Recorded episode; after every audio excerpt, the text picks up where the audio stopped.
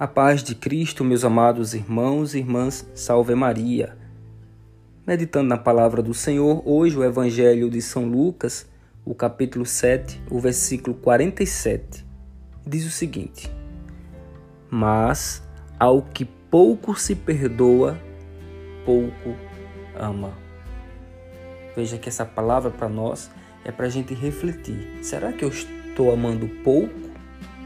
Será que eu estou amando de verdade ou eu não estou amando? Porque ao que pouco se perdoa, pouco ama.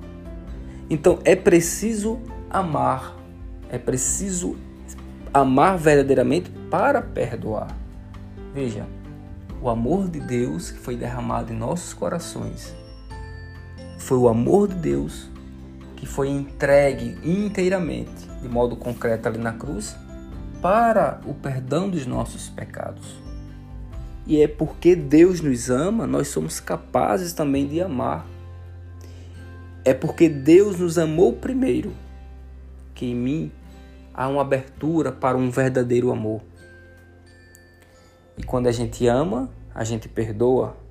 São Paulo vai nos falar na carta aos Coríntios, capítulo 13, que o amor ele é exigente. O amor tudo crê, o amor suporta, o amor espera, o amor perdoa tudo. Então devemos pedir a Deus a graça de amar verdadeiramente, amar de maneira livre, porque o perdão não, não podemos confundir o perdão com sentimentalismo, nem o amor com sentimentalismo. Perdão é um ato de vontade, como também amar é, é ter atitudes concretas é uma decisão. É decidir como Cristo fazer tudo que é de bom pela pessoa, pelo nosso irmão, pela outra pessoa que tanto precisa de nós. Amar é decidir, perdoar é decidir.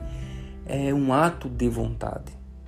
E precisamos pedir sim a Deus os dons do Espírito Santo para que a gente saiba amar e saiba perdoar, inclusive aquelas pessoas que nos feriram, que nos decepcionaram, as pessoas que marcaram negativamente a nossa vida, porque se eu não perdoo, eu me torno refém e fico preso. Não me torno uma pessoa livre daquela situação que tanto desgastou a nossa vida. Peçamos ao Senhor isso hoje que Ele nos ensine a amar a, e a perdoar. Que o amor de Cristo volte a derramar em nossos corações e que sejamos livres e libertos para o perdão, tanto para receber como para dar o perdão àqueles que nos precisam. Que Deus te abençoe.